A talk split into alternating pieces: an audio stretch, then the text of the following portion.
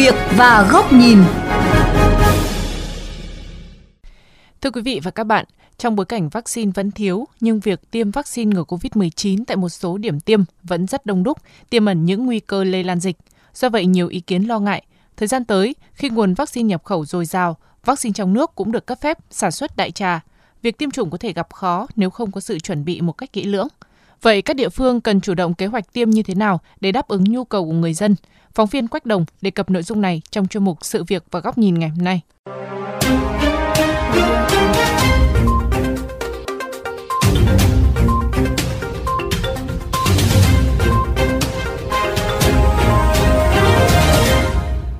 Thưa quý vị, dù rất mong chờ và phấn khởi khi nhận được lịch hẹn thông báo thời điểm tiêm mũi 2,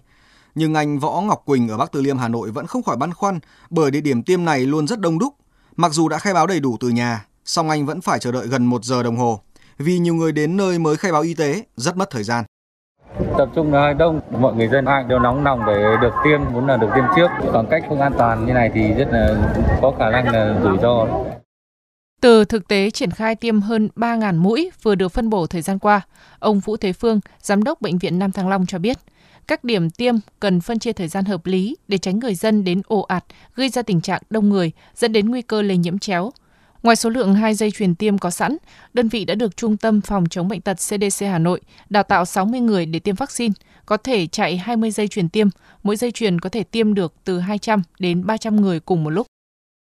Vấn đề là giờ giấc thứ hai là cái dây truyền tiêm phải tăng cường lên theo đúng bài bản. Số lượng tiêm phải xé lẻ, nghĩa là một bệnh viện, một đơn vị tiêm thì nhiều dây chuyền tiêm thì nó mới nhanh được. Ví dụ là 3 phút tiêm một người thì rõ ràng người di chuyển thì nó 3 phút nó tiêm được 10 người, còn hai di chuyển thì nó tiêm hai người thì rõ ràng 8 người bị chậm. Dẫn kinh nghiệm ở một số nước như châu Âu, Pháp, Thụy Sĩ, bà Nguyễn Thị Lệ Thu, giám đốc tiếp thị và phát triển kinh doanh bệnh viện FV thành phố Hồ Chí Minh cho rằng việc tiêm chủng có thể thực hiện ở khắp mọi nơi, không chỉ các cơ sở y tế công lập mà huy động cả các cơ sở y tế tư nhân tham gia để thực hiện nhanh nhất mục tiêu phủ rộng vaccine hướng đến miễn dịch cộng đồng. Bệnh viện FV có khoảng 100 điều dưỡng có chứng chỉ tiêm vaccine. Bệnh viện FV có thể huy động 60 điều dưỡng để tổ chức 20 tổ tiêm. Thì mỗi ngày FV có thể thực hiện được 10.000 mũi tiêm. Nhiều cơ sở y tế tư nhân cộng lại sẽ là một nguồn lực rất lớn. Phó giáo sư tiến sĩ Trần Đắc Phu, nguyên cục trưởng Cục Y tế Dự phòng, cố vấn Trung tâm đáp ứng khẩn cấp sự kiện y tế công cộng Việt Nam cũng cho rằng, việc tiêm chủng là kế hoạch phòng bệnh một cách bền vững nhất, nên việc tiêm vaccine càng sớm càng nhiều càng tốt. Thời gian tới được dự báo nguồn cung vaccine sẽ dồi dào hơn nên các địa phương cần có kế hoạch cụ thể, không chỉ dừng lại ở những người có hộ khẩu tại địa phương đó mà phải tiêm cả cho những người sinh sống trên địa bàn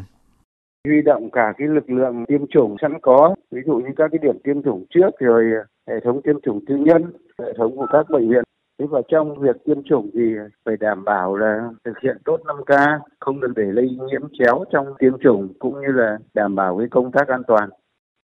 theo bác sĩ Trần Tuấn, Giám đốc Trung tâm Nghiên cứu và Đào tạo Phát triển Cộng đồng, trong quy trình tiêm hiện nay ở Việt Nam, khi nguồn cung vaccine dồi dào, ngoài việc huy động toàn bộ hệ thống y tế cho việc tiêm vaccine, chiến lược tiêm vaccine cũng phải được tính toán một cách khoa học, hợp lý. Theo ông Tuấn, việc tiêm vaccine cần được căn cứ trên chỉ định của dịch tễ học, tức là những người, những đối tượng đã có miễn dịch trong cộng đồng do đã nhiễm, đã khỏi và một tỷ lệ nhất định đã được tiêm vaccine để lựa chọn đối tượng tiêm trước nhằm phát huy hết hiệu quả nguồn vaccine trong việc ngăn chặn dịch. Phải có giám sát dịch tễ về cái mức độ miễn dịch trong cộng đồng có được khi anh có được ba cái tiêu chí đó để làm cơ sở khoa học cho việc dự báo cái diễn biến của dịch và đánh giá các nguy cơ làm tăng cái khả năng lây truyền dịch hoặc tăng khả năng diễn biến biểu hiện lâm sàng nặng phải đi bệnh viện thì lúc đó anh phân bổ vaccine đi theo các tiêu chuẩn đó thôi.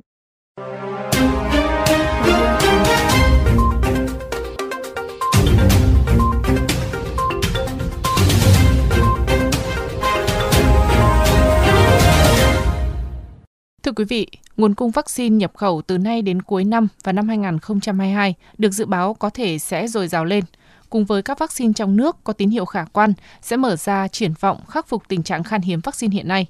Tuy vậy, để sử dụng nguồn vaccine hiệu quả, các địa phương cũng cần chủ động kế hoạch, lựa chọn thứ tự đối tượng tiêm, hướng đến việc làm sạch từng vùng để dần dần đưa các vùng này trở lại cuộc sống bình thường theo nguyên lý vết dầu loang. Mời quý vị và các bạn đến với góc nhìn này của VOV Giao thông qua bài bình luận với nhan đề Mở rộng vùng xanh, đối tượng xanh để sống chung với dịch. Đầu tháng 8 năm 2021, Bộ trưởng Bộ Y tế Nguyễn Thanh Long đã khẳng định đến cuối năm 2021, số lượng vaccine sẽ về nhiều và dồn dập. Đó là chưa kể vaccine nội đang có những tín hiệu khả quan về khả năng sản xuất và sử dụng đại trà. Do vậy, công tác chuẩn bị phải luôn sẵn sàng. Bộ trưởng Bộ Y tế cũng nhấn mạnh, cần ra lại các quy trình thống nhất để giảm áp lực hành chính, phải đẩy nhanh tiến độ tiêm chủng theo nguyên tắc nhanh nhất, sớm nhất nhưng đảm bảo an toàn là trên hết. Tại các điểm tiêm chủng, cần có sự tham gia của các ngành đoàn thể cùng giúp người dân tiếp đón, khai báo y tế và đăng ký tiêm chủng trên phần mềm tiêm chủng. Yêu cầu này có lẽ không thừa, bởi thực tế thời gian qua, khi nguồn cung vaccine còn hạn chế, tại một số địa điểm tiêm chủng vẫn xảy ra tình trạng tụ tập đông người, quá tải cục bộ, tiềm ẩn nguy cơ lây nhiễm chéo trong quá trình tiêm chủng. Do vậy, việc đặt ra yêu cầu cho các tỉnh thành phố khi nguồn cung vaccine dồi dào, đó không chỉ là quá trình tiêm chủng, bởi nhân lực tiêm khá dồi dào từ hệ thống y tế công lập, từ tuyến tỉnh đến cấp xã, phường, cùng với hệ thống y tế tư nhân tại các địa phương. Sự chuẩn bị này còn bao gồm cả hệ thống kho bảo quản, hệ thống vận chuyển, nhất là sự lựa chọn đối tượng ưu tiên, vùng ưu tiên để tiêm vaccine một cách nhanh nhất, hiệu quả nhất. Đặc biệt, chiến lược tiêm vaccine cũng gắn với việc sử dụng các nền tảng công nghệ để khai báo đầy đủ từ đăng ký tiêm, triển khai cấp giấy chứng nhận tiêm chủng, quét QR code, nhất là tại các địa điểm công cộng, trong đó có các điểm tiêm chủng, qua đó giảm áp lực hành chính tại các địa điểm tiêm. Khi chiến lược tiêm chủng được áp dụng theo thứ tự ưu tiên, dựa trên những yếu tố dịch tễ học như người có hệ miễn dịch khi đã mắc và đã khỏi, số người được tiêm mũi 1, mũi 2, cơ quan chức năng sẽ từng bước khoanh vùng, làm sạch từng vùng cùng với việc cập nhật dữ liệu người tiêm để từng bước mở rộng vùng xanh theo nguyên lý vết dầu loang. Tính đến đầu tháng 9 này, Việt Nam đã tiêm được hơn 21 triệu liều vaccine, trong đó có hơn 1 triệu người đã tiêm đủ 2 mũi.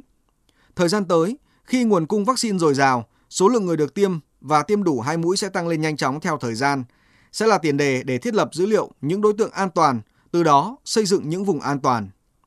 Để làm được điều này, Bộ Y tế cần sớm tư vấn cho việc đề ra các chính sách chống dịch bền vững theo nguyên lý sống chung với dịch, đồng thời có hướng dẫn một cách chi tiết từ việc ưu tiên cho những đối tượng tiêm đủ hai mũi có thể ra đường, những quy định cần tuân thủ khi được ra đường. Từ đó, mở dần cho những vùng xanh, vùng an toàn trở lại cuộc sống bình thường.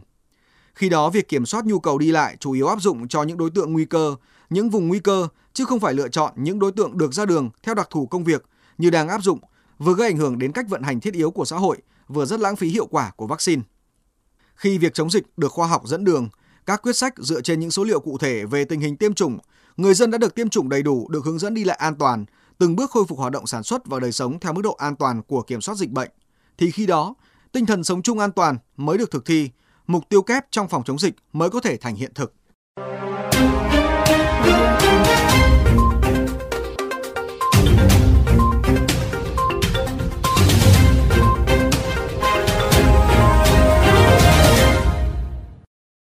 Đến đây, chuyên mục Sự việc và góc nhìn với chủ đề Cần chủ động trong kế hoạch triển khai tiêm chủng để sẵn sàng khi có vaccine cũng xin được khép lại. Quý vị và các bạn có thể xem lại nội dung này trên vovgiao thông.vn, nghe qua ứng dụng Spotify, Apple Podcast trên iOS hoặc Google Podcast trên hệ điều hành Android. Cảm ơn quý vị và các bạn đã chú ý lắng nghe.